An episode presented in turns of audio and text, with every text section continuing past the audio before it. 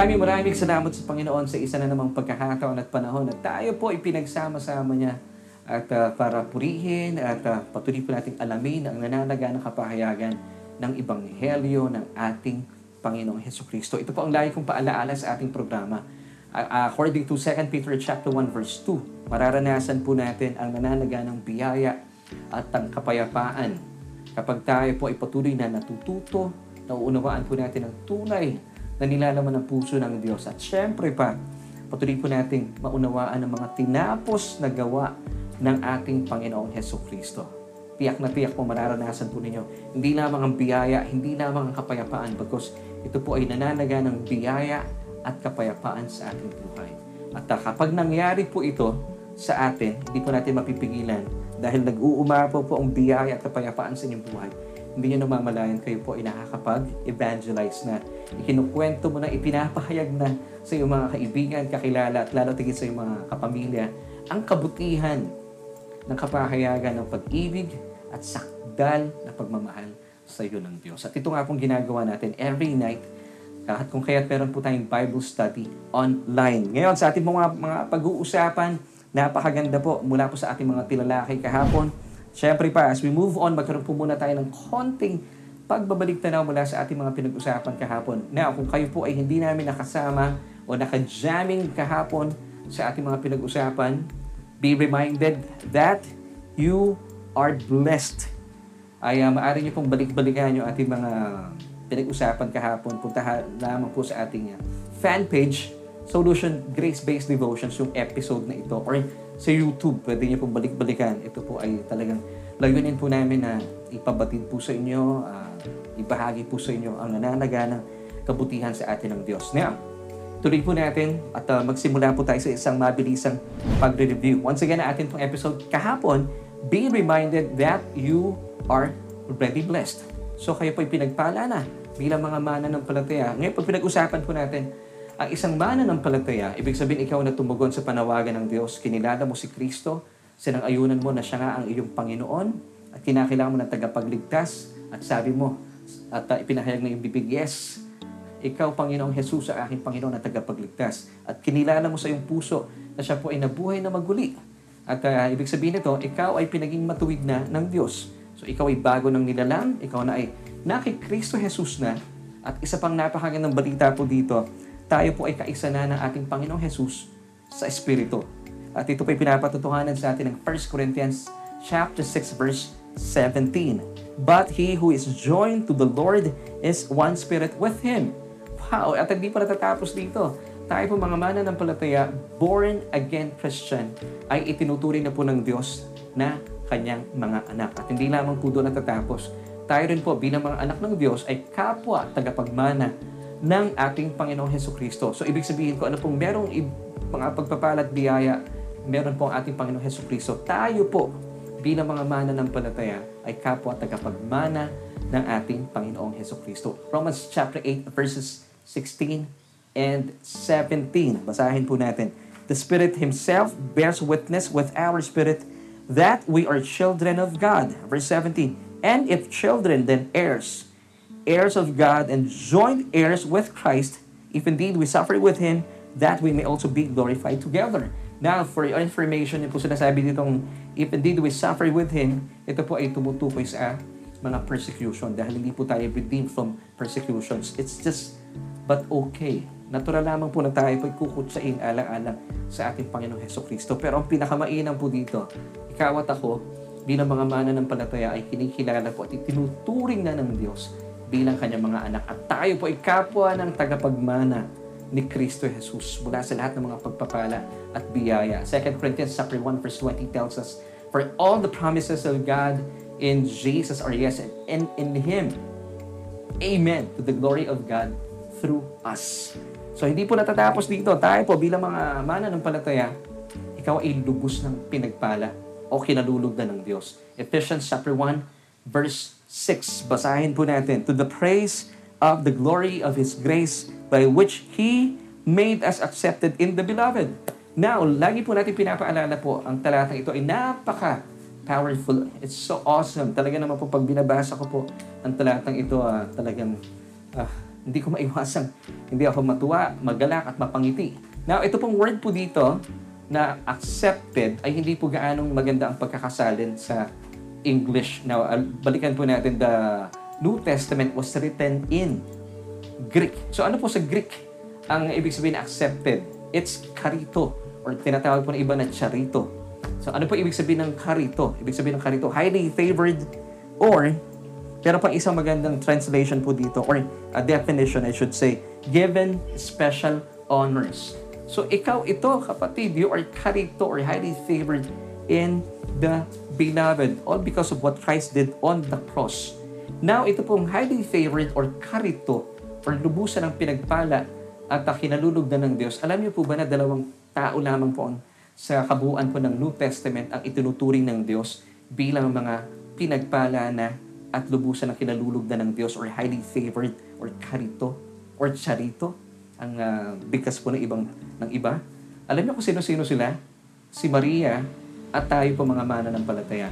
Luke chapter 1 verse 28 tells us, And having come in, the angel said to her, Rejoice, highly favored one. The Lord is with you, blessed are you among women. Now, question, bakit po itinuring na karito or highly favored si Maria?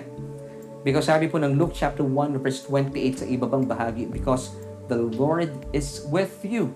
Blessed among you, um, uh, blessed are you among women. So tayo po, bilang mga mananampalataya, ibig sabihin naglagak na ating pagtitiwala kay Kristo at sa kanyang mga tinapos na gawa doon sa krus ng Kalbaryo. Tayo rin po ay tinuturing na highly favored or lubusan ng uh, pinagpala at kinalulugdan ng Diyos. Why? Because the Lord is with us. We are now in Christ. Tayo po ay naki Kristo Jesus na. Dahil, bakit? Because naranasan po natin yung tinatawag na born again experience. Regeneration. Ang tawag po ng mga theologians po dito, it's an act of God where a spiritually dead person is made alive in Christ through the Holy Spirit. So tayo po ngayon, ang ating pong spirito ay sobrang pinaging malinis na po ng dugo ng ating Panginoong Heso Kristo. Kaya naman po ang banal na Espiritu ng Diyos ay nananahan at mananahan sa ating Espiritu magpakailanman. Kaya po tayo ay tinuturing din pong highly favored because the Lord is with us. Gaya po ni Maria. Now, going back to uh, Ephesians chapter 1 verse 6. Uh, this awesome passage tells us that God has made us, tayo po mga believers, accepted in the beloved. Once again, the word accepted is highly favored or karito. Or tawag po na iba ay charito. So, depende lamang po sa inyong pagkakabigkas. It's just but okay. Pero syempre, ang uh, mga Greek kasi ganun daw po yung pagkakabigkas. Karito. So, you are highly favored. Amen. Now, sabi po ng verse, To the praise of the glory of God, uh, He has made us accepted in the beloved. And the beloved here is Jesus Himself. So tayo po ay naki Kristo Jesus. Yes, God has made us accepted in the beloved. So ang beloved po tinutukoy dito, capital B, beloved or beloved, is Jesus Himself. So we are accepted, we are highly favored, amen, because we are now in Jesus, who is God's beloved Son. Di ba? Naalala niyo po pinag-usapan natin kahapon, sabi ng Diyos sa kanyang bugtong na anak in Matthew 3 verse 17, This is my beloved Son, in whom I am well pleased. So sinasabi din po ito ng Diyos sa iyo at sa akin.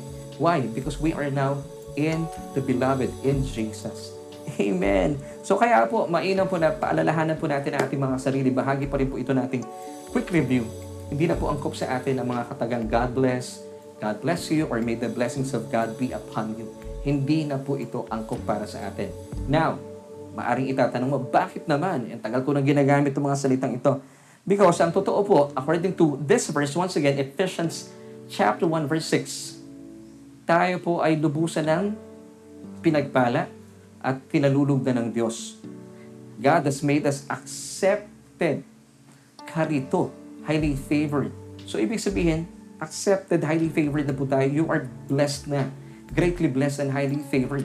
So, ang dapat po nating sinasabi, sa ating sarili, pinapaalalahanan din po natin ang ating mga kapwa mananampalataya.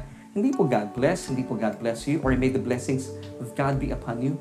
It should be stay blessed or you are blessed Now, kapag sinasabi po natin ito at pinapaalalahanan po natin ating mga sarili at sinasambit din po natin sa ating mga kapatirang mananampalataya, we are giving so much value. Ibig sabihin, dinideklara natin yung mga tinapos na gawa ng ating Panginoong Heso Kristo.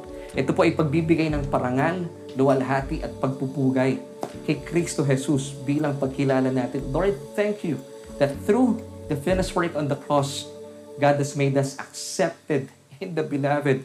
So mga kapatid, ito po ang napakagandang revelation. Every time po na sinasabi mo, I am greatly blessed and highly favored and deeply loved by God. You are giving so much value sa mga tinapos na gawa ng ating Panginoong Heso Kristo. Amen. So as a child of God, you have to be conscious, you have to be aware that you are now in Christ. Di po ba? We are now uh, the new creation, bago ng nilalang, greatly blessed and deeply loved by God. Amen. So tayo po ay na kay Kristo Jesus na. Wala na po tayo sa ating dating pagkatao. We are now in Christ. This is now our location in Christ Jesus. Now, let's go naman po sa isa pang napakagandang talata, Ephesians chapter 1 verse 3. Basahin po natin ang napakagandang talatang ito. Blessed be the God and Father of our Lord Jesus Christ who has blessed us with every spiritual blessing in the heavenly places. So, as a born-again Christian, bilang isang mananampalataya na kay Kristo Jesus, you have to be established in this truth and be convinced na nangyari na po sa inyong espiritu na ibinigay na po, inilagak na, ipinagkaloob na po ng Diyos ang lahat ng mga bagay-bagay, mga pagpapalang espiritual kay Heso Kristo. Natagpuan po natin, nakamit po natin ito kay Heso Kristo dahil po sa mga tinapos niyang gawa sa krus ng Kalbaryo. Ito po ay nangyari ng ganap sa ating espiritu dahil tayo po binubuo ng espiritu, kaluluwa, at syempre pa ng katawan. So, ang lahat po ng mga pagpapalang espiritual ay naganap na po sa ating espiritu. So, you have to be convinced. Dapat paniwalaan po natin ito. And then, kapag tayo po ay na-convince na sa katotohanan ito, unti-unti po dapat ay naniniwala rin po ang ating kaluluwa through paano pong pamamaraan paano po natin bibigyan ng ng um, ng um, mapapagpala ibig sabihin ay matututuhan po ng ating kaluluwa ang mga katotohanan ito it's by listening and listening by the word of Christos so dapat po tayo nagkakaroon ng masinsinan regular na pagba-Bible study nang sa gayon ay natututuhan po natin ano yung mga nangyari sa akin sa Espiritu. Ito po ay dumadaloy ngayon sa inyong isipan, which is the main faculty ng inyong kaluluwa o pinaka pangunahing sangkap ng inyong kaluluwa. Kasama po dito ang inyong damdamin or yung inyong emotion at ang inyong will, ang inyong kalooban. And then, only then, magmamanifest na po ito sa ating katawan. Once again, let's read Ephesians chapter 1 verse 3. Blessed be the God and the Father of the Lord Jesus Christ who has blessed us with every spiritual blessing in the heavenly places in Christ.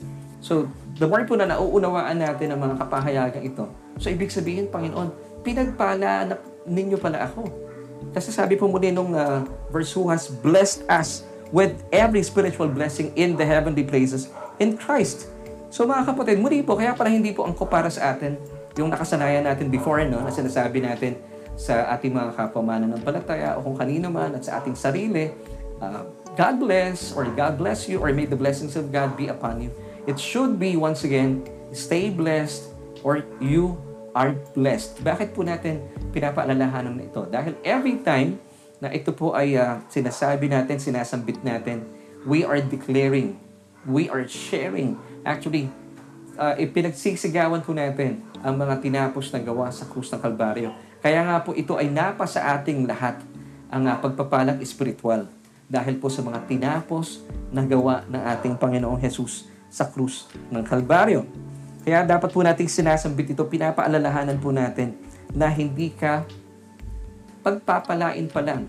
Tayo po ay pinagpala na. Amen. Kaya po tayo ay blessed, greatly blessed and highly favored. And of course, deeply loved by God. At kapag nauunawaan po natin ang kapahayagan ito, tingnan niyo po ito.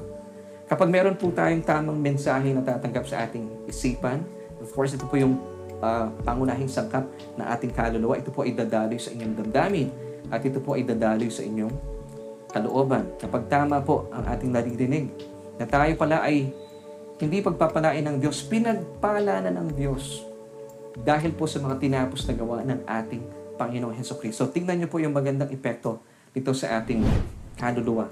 Ngayon, nagkakaroon po ng pagbabago sa ating pag-usal ng ating mga panalangin. Dahil ngayon po, ang ating pong panalangin ay busog na busog na sa pagpupuri, pagsamba, at pagpapasalamat sa Diyos. Amen. So tayo po, dahil naniniwala tayo, nagpapasalamat tayo sa Diyos, nagpupuri tayo sa Kanya, hindi natin maiwasang sambahin ang Kanyang kabutihan sa Kanyang mga ginawa at mga inilaan na po sa ating biyaya, pagpapalang espiritual dahil sa mga tinapos na gawa ng ating Panginoong Heso Kristo. So, ganito ka na ngayon manalangin. Pansinin po natin ha, ito na yung panalangin mo ngayon. Dahil naniniwala ka na nakamit mo ang lahat ng ito bilang biyaya sa iyo ng Diyos. Now, ano po yung biyaya? Grace, undeserved, unearned. Undeserved po ay ibinigay sa iyo ng Diyos even though hindi po tayo karapat dapat. Unearned, ibig sabihin hindi po natin binayaran, hindi mo binili. Unmerited, ibig sabihin ito po ay hindi mo nakamit dahil ikaw ay mabait, mabuti, or masunurin, or tapat sa Diyos. Ito po ay ibinigay ng Diyos dahil tapat at mabuti at mabait at uh, masunurin po ang ating Panginoong Heso Kristo. This is grace, favor po sa iyo ng Diyos. And then, makikita mo at uh, nauunawaan mo kasi ang katotohanan ito, nagbabago na rin po yung usal ng inyong panalangin. Ganito ka na manalangin sa ngayon. Panginoon, maraming maraming salamat po. At ako po ay pinagpala mo na. Take note ha. Nagpapasalamat ka na dahil naniniwala kang pinagpala ka na dahil kay Kristo Jesus. At inaangkin ko po lahat ng mga pagpapalang ito. Dahil naniniwala po ako na kayo po ay sadyang tapat, dakila, at totoo sa iyong mga pangako. Sa pangalan ni Jesus, Amen. And take note, the word Amen, pag sinabi natin Amen, ito po ay pagbibigkas uh, na, So be it unto me, O Lord. At yung pong word na Amen, it came from the word Aman, which means faith. Diba? Pinadali po ng Diyos, no? Instead of saying, So be it unto me, O Lord. Amen. Yun na pong sinasabi natin. Nag-agree po tayo sa katotohanan na ipinapahayag sa atin ng Diyos. Samantala, nakikita po natin na hindi ka na begging, but you are now receiving. And that's why atin pong episode tonight, from begging to receiving. Kasi ngayon ang panalangin mo, nag-iba na. Lord, thank you so much. Maraming maraming salamat po sa pagpapalang ibinigay mo na sa akin. You are now just receiving. Now, pag kayo po ay nagre-receive, ano pong posture natin? Di ba? Ang kasunod po nun, nagpapasalamat tayo. Tinatanggap po natin and they, we say thank you. Kaya po ang panalangin natin sa ngayon, ibang-iba talaga. Ito po ay uh, hitik na hitik, busog na busog, punong-puno ng pagpupuri, pagsamba at pasasalamat sa Panginoon. At talagang hindi ka magkamayaw na purihin ang Panginoon. Minsan hindi mo maiwasan kumakanta ka pa habang nagpipray ka because nag-uumapo po sa iyo. At malinaw sa iyo na ito po ay talagang biyaya sa iyo ng Diyos. Hindi ka karapat dapat. Hindi mo to binayaran, hindi mo to binili. Hindi mo to nakamit dahil sa iyong kabutihan, pero ibinigay sa iyo ito ng Diyos. Wow. Kaya wala kang magawa. Hindi mo na problema kung ilang beses ka manalangin dahil wala kang wala kang ibig sabihin ang uh, wala kang magawa dahil gustong-gusto mong manalangin, gustong-gusto mong kausap ang iyong Ama sa langit. Ito po ang bunga ng tamang pagkaunawa sa Ebanghelyo. Samantala before, pag nagpipray po kayo, kapag hindi po natin naunawa ng katotohanan ito, we were, we were begging before pag nagpipray po tayo. Naalala ko nung araw talaga namang umiiyak pa kami. At ganito tayo manalangin before. Tingnan niyo po ito ha. Panginoon, dalangin ko po sana na ako po ay pagpalain niyo Parang awa nyo na po, please, Panginoon. Kahit ito po man lang ay ipagkalob nyo sa akin, hinihiling ko po ito, parang awa nyo na. Umiiyak pa tayo nun. Sa pangalan ni Jesus. Amen. And then, yung mga prayers pong ganyan, usually may kasamang panatayan, may mga pangako sa Diyos. Sinasabi natin sa ating mga panalangin before. Panginoon, pag sinagot niyo po yung panalangin kong ito, promise, maglilingkod po ako sa inyo. Tutugtog ako sa praise and worship. Magiging kaanib ako ng church na yan. Ako ay magiging usher. Ako ay maglilingkod, Panginoon, saan mang larangan. And then sasabihin pa natin, Panginoon, ma-close ko lang yung transaction na ito. Pangako ko sa iyo. Itaga mo sa bato, Panginoon. Magbibigay ako sa simbahan. At uh, ilalaan ko sa iyo ang aking uh, resources. Yan ang mga, mga, mga panata natin eh. At yung mga iba pa mga panalangin natin, Panginoon, please, ibalato mo na to sa akin lumalabas sa parang napakasungit po ng Diyos. Ano? Well, ito po yung begging. Pero kapatid, ba't ka nagbibeg? Alam niyo kung bakit? I think, no? Dalawang bagay. Out of ignorance. Marami po mga mana ng palataya sa ngayon. hindi po nila alam ang katotohanan ito. Bakit? Dahil mali pong ang kanilang napapakinggan. Hindi po ibanghelyo. Ano yung pinapakinggan po nila? Ibang kwento. Nagpipray po sila, nagbibigay sila ng mga panata nila sa Diyos dahil naniniwala sila kapag sila po nagpapakita ng pagpapahirap, sakripisyo, sasagutin sila ng Diyos. Mga kapatid, nonsense po ito. Isipin niyo po ito, ibinigay ng Diyos sa atin si Kristo, hindi natin hinihingi. Alam niyo kung bakit? Dahil mahal na mahal ka ng Diyos. Sino po ba si Kristo? Kanyang bugtong na anak.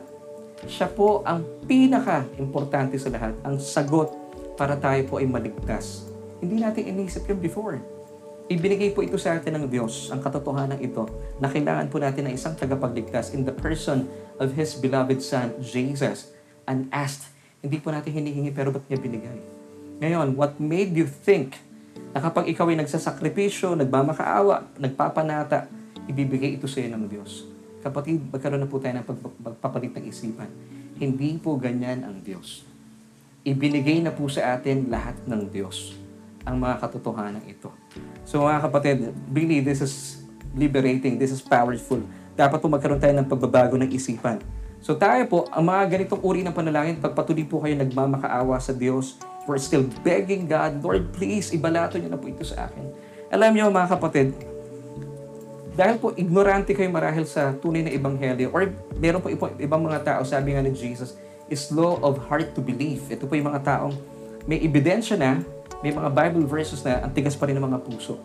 Alam niyo po ba, kapag kayo po ay nagmamakawa every time you pray, ibig sabihin, hindi po kayo sumasang-ayon sa sinasabi ng Ephesians chapter 1 verse 3. Nasabi po ng Ephesians chapter 1 verse 3 na kayo po ay lubusan ng pinagpala, ibinigay na po lahat sa iyo ng Diyos. So every time you beg to the Lord, you are telling Him, Panginoon, hindi ako naniniwala sa iyo.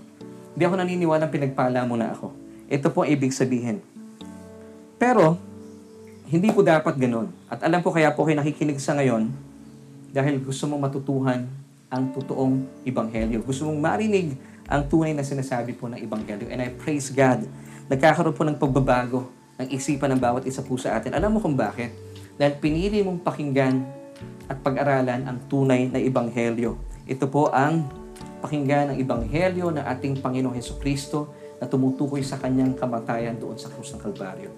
Sabi po ni, uh, ni San Pablo in 1 Corinthians chapter 2 verse 2, For I decided to know nothing among you except Jesus Christ and Him crucified. So that's the gospel. At uh, kapag tayo po ay uh, nagkakaroon po ng regular na pagbabible study, natututuhan po natin, napapakinggan po natin ang uh, mayamang kapahayagan ng Ebanghelyo, nagkakaroon po ng pagbabago sa ating mga sa ating asal, ito pumapasok sa ating isipan which is the main faculty of the soul nagkakaroon po rin ito ng magandang epekto sa ating mga bawat inuusan. At ngayon po, di ba, gaya po na pinag-usapan natin kanina, instead of saying, God bless, or God bless you, or may the blessings of God be upon you, ano na pong alam natin sa ngayon? Anong sinasambit natin sa ating sarili at pinapaalala sa ating mga kaibigan? You are blessed, stay blessed. And even po yung ating panalangin, before we were begging, but today we are now, now receiving, believing na ibinigay na po ito lahat sa atin ng Diyos. So ang ating pong panalangin ay busog na busog, hitik na hitik, punong-puno ng pagpupuri, pagsamba at pasasalamat sa Diyos. Alala mo, ibinigay na, na po ito sa iyo lahat ng Diyos. At kapag ibinigay na ito sa iyo lahat ng Diyos, ang posture mo is just receiving and then say, Thank you. See the big difference mga kapatid? Really, it's so powerful at, and at the same time, liberating. So mga kapatid, ang tawag po dito, kapag kayo po'y punong-puno ng pagpapasalamat sa Diyos, ito po ay pananampalataya. Now, paano po dumating ang pananampalataya? Ito po ay kusang dumarating sa pakikinig at pakikinig ng salita ng Diyos. Even po ang pananampalataya, effortless. Si napakabuti po talaga at napakaganda ng gospel, ang biyaya ng Diyos. Romans chapter 10 verse 17 tells us, Consequently, faith comes from what is heard and what is heard comes through the preached word of Christ. It's just by receiving the message of the cross So even po ang pananampalataya, it's effortless mga kapatid. So pakatandaan po na tayo po ipinaging ganap na you are greatly blessed or highly favored in the beloved in Christ Jesus.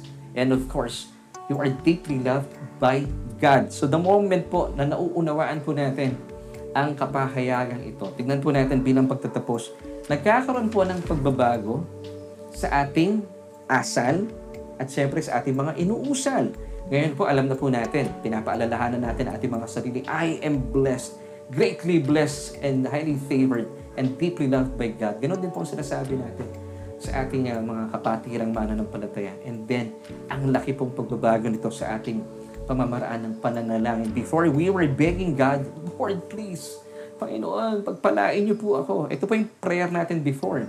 Kasi kung ganyan po ang panalangin niyo, ibig sabihin, hindi ka sumasang-ayon sa sinasabi ng Ephesians chapter 1 verse 3. But praise God, pinili mong mag-aral ngayon at kasama namin at pinag-uusapan natin ang kabutihan ng Diyos. Ngayon, ibang klase na po, iba na ang pamamaraan na yung uh, pananalangin believing. Muli po basahin natin ng Ephesians chapter 1 verse 3. Napakagandang paalaala po sa atin ng talatang ito. Blessed be the God and Father of our Lord Jesus Christ was blessed us with every spiritual blessing in the heavenly places in Christ. So dahil naniniwala po kayo na kayo po ay sadyang pinagpala na ng Diyos, ang panalangin po natin ay nag-iiba na. Panginoon, maraming maraming salamat po dahil ako'y pinagpala mo ng lubusan. At ito po ay aking inaangkin at tinatanggap dahil naniniwala po ako na kayo po ay sadyang tapat, dakila sa iyong mga pangako. Ang lahat po na ito ay aking ipinagpapasalamat sa matamis na pangalan na aking Panginoong Jesus. Amen. So, hindi po tayo nagmamakaawa.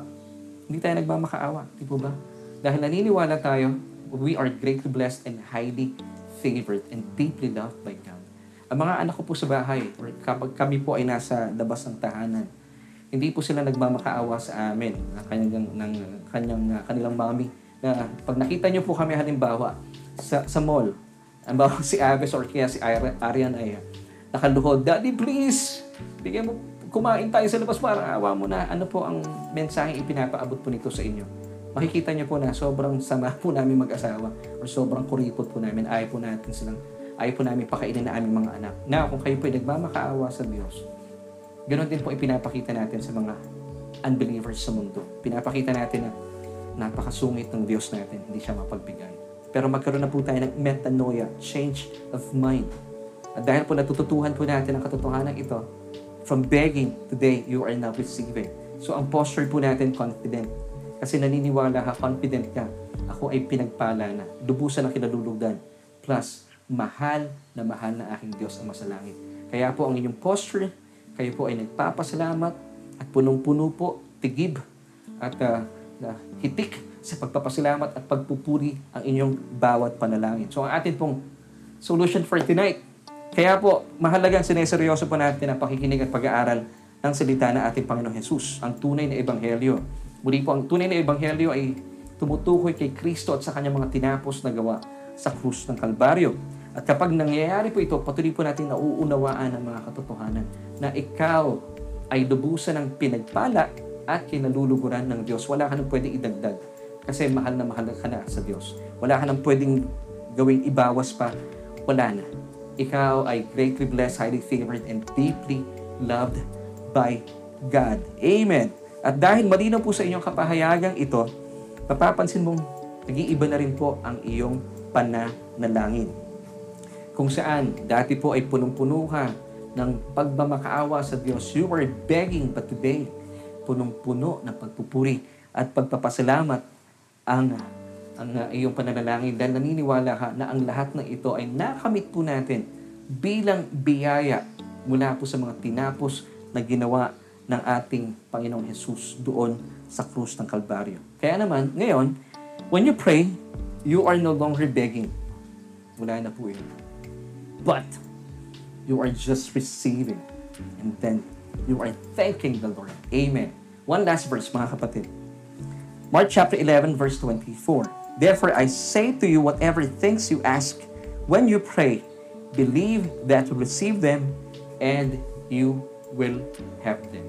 Amen. Purihin po ang ngalan ng ating Panginoong Heso Kristo sa mensaheng ibinigay niya sa atin sa araw po ito. Siyempre pa, atin pong pinagsalusaluhan sa ating Bible study online, atin po sa inyo na ating programang Solution.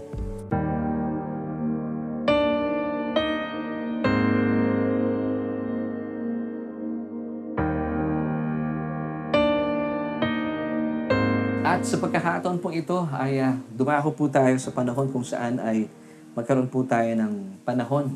Tumugon po tayo sa paanyaya sa atin, ng ating Diyos. Marahil kaibigan, um, kayo po ay kasama namin sa oras po ito. At naniniwala po ako, gaya ng sinabi ko kanina, hindi po aksidente na tayo po ay pinagtagpo ng Diyos at ah, sabay-sabay po tayo nag-aaral ng kanyang nananaganang kapahayagan, ng kanyang ebanghelyo na tumutukoy sa ating Panginoon Heso Kristo. Kung kayo po ay matagal nang nakikipagsapalaran sa buhay, at marahil kung kayo rin po ay isang Kristiyanong patuloy na nagmamakaawa sa Diyos, hindi po marapat po iyon. Ang marapat po tayo ay busugin po natin ang ating isipan ng katotohanan, patuloy po tayo mag-aral, at dahil dito napapagyaman ang ating isipan, nauunawaan po natin, nag-iiba na rin po yung ating mga sinasabi, yung ating, dahil bago na po yung ating asal, nagbabago rin po yung ating mga inuusal, ating mga sinasabi. Ngayon po, even ating panalangin ay mula po sa dating nagmamakaawa, we were begging God, but today, we are just receiving from Him. Kasi naniniwala ka, mula po sa ating mga pinag-usapan, through the finished work of Christ on the cross, ang lahat po na ating kailangan, ang lahat po ng mga pagpapalang spiritual ay sadyang ibinigay, ipinagkaloob na po sa atin ng Diyos. So may pagbabago na po sa ating panalangin. At sakali naman po, kayo po ay wala pang relasyon sa ating Panginoong Heso Kristo. Iniimbitahan po kayo ng Diyos. Nais, naisin po ng Diyos na maranasan po ninyo ang pangako sa atin ng Panginoong Jesus na siya po ay naparito para mailaan ang buhay na ganap at kasiyasiya. Simple lamang po ang gagawin po natin. Ito po ay uh, bilang pagsang-ayon sa paanyaya ng Diyos in Romans 10 verse 9. It says that if we confess with our mouth the Lord Jesus Christ and believe in our hearts that uh, God has raised Him from the dead, we shall be saved. So ang gagawin po natin, ako po ay mananalangin, lahat po na aking mga bibigkasin ay bigkasin po ninyo bilang pagsang-ayon na si Kristo nga po ay kinikilala mong Panginoon at tagapagligtas. Tayo po ay manalangin. Panginoong Diyos, salamat po sa mensahe ng kaligtasan. Panginoong Jesus, kinikilala ko po aking sarili na sadyang wala po akong magagawa. Hiwalay po sa inyo. Kinikilala ko rin po na ako'y isang makasalanan at nangangailangan ng isang tagapagligtas. Salamat po na inangkin mo at inako mo ang lahat ng aking mga kasalanan sa krus ng Kalbaryo. At salamat din po dahil sa mga pangyayaring ito ay pinatawad ng lahat ang aking mga kasalanan. Lahat ng mga ito. At kinikilala ko po, simula sa oras na ito, ikaw bilang aking Panginoon at tagapagligtas. Salamat po na ang aking pangalan ay nakasulat na sa aklat ng buhay. Amen. Sa pagkakataon pong ito, ako na lamang po ang mananalangin. Aming Diyos at amang makapangyarihan sa lahat. Maraming maraming salamat po sa isa na namang pagkakataon at panahon kung saan ay pinagsama-sama niyo po kami para patuloy po namin pag-usapan ang napakagandang mensahe ng Ebanghelyo na tumutukoy sa aming Panginoong Heso Kristo at sa kanyang mga tinapos na gawa sa krus ng Kalbaryo. Salamat din Panginoon sa kapatid na ito na siyang tumugon sa inyong paanyaya at siyang kumilala, tumanggap sa aming Panginoong Jesus bilang kanyang Panginoon at tagapagligtas. Kayo po ang magbigay ng pagnanasa, ng gutom at uhaw para patuloy po namin siya makasama sa aming mga pag-uusap at mga pag-aaral na ito nagaganap sa aming programa. At salamat din Panginoon sa iyong mga tinuro sa amin sa araw po ito. Salamat dahil ang lahat po ng bagay ay ibinigay at pinagkaloob na po sa amin dahil sa mga tinapos na gawa ng aming Panginoong Heso Kristo. At dahil dito, nagkakaroon po ng pagbabago sa aming isipan, sa aming asal, at ito po ay nagkakaroon po ng magandang uh, manifestation sa aming bawat inuusal. Even Lord, aming mga sinasabi ay nagbabago na rin. Naniniwala po kasi kami na kami po ay lubusan ng pinagpala at inyong kilalulugdan at sadyang minamahal. At dahil din po dito, ang laki na rin po ng pagbabago sa aming paglapit sa inyo sa aming pananalangin. O Diyos, purihin ka. Salamat po dahil sa katotohanan ito, hindi po namin maiwasan na um, mag, mag, magmula po sa aming mga labi ang, ang uh, nag-uumapo na pagpupuri at pagsamba at pasasalamat dahil sa iyong mga ginawa at inilaan na sa amin sa pamagitan po ng mga tinapos na gawa na aming Panginoong Heso Kristo. Salamat sa iyo, O Diyos. Salamat po, Ama. At ito po aming dalangin at pagpupuri at pagsamba sa matamis na pangalan na aming Panginoong Jesus. Amen at Amen.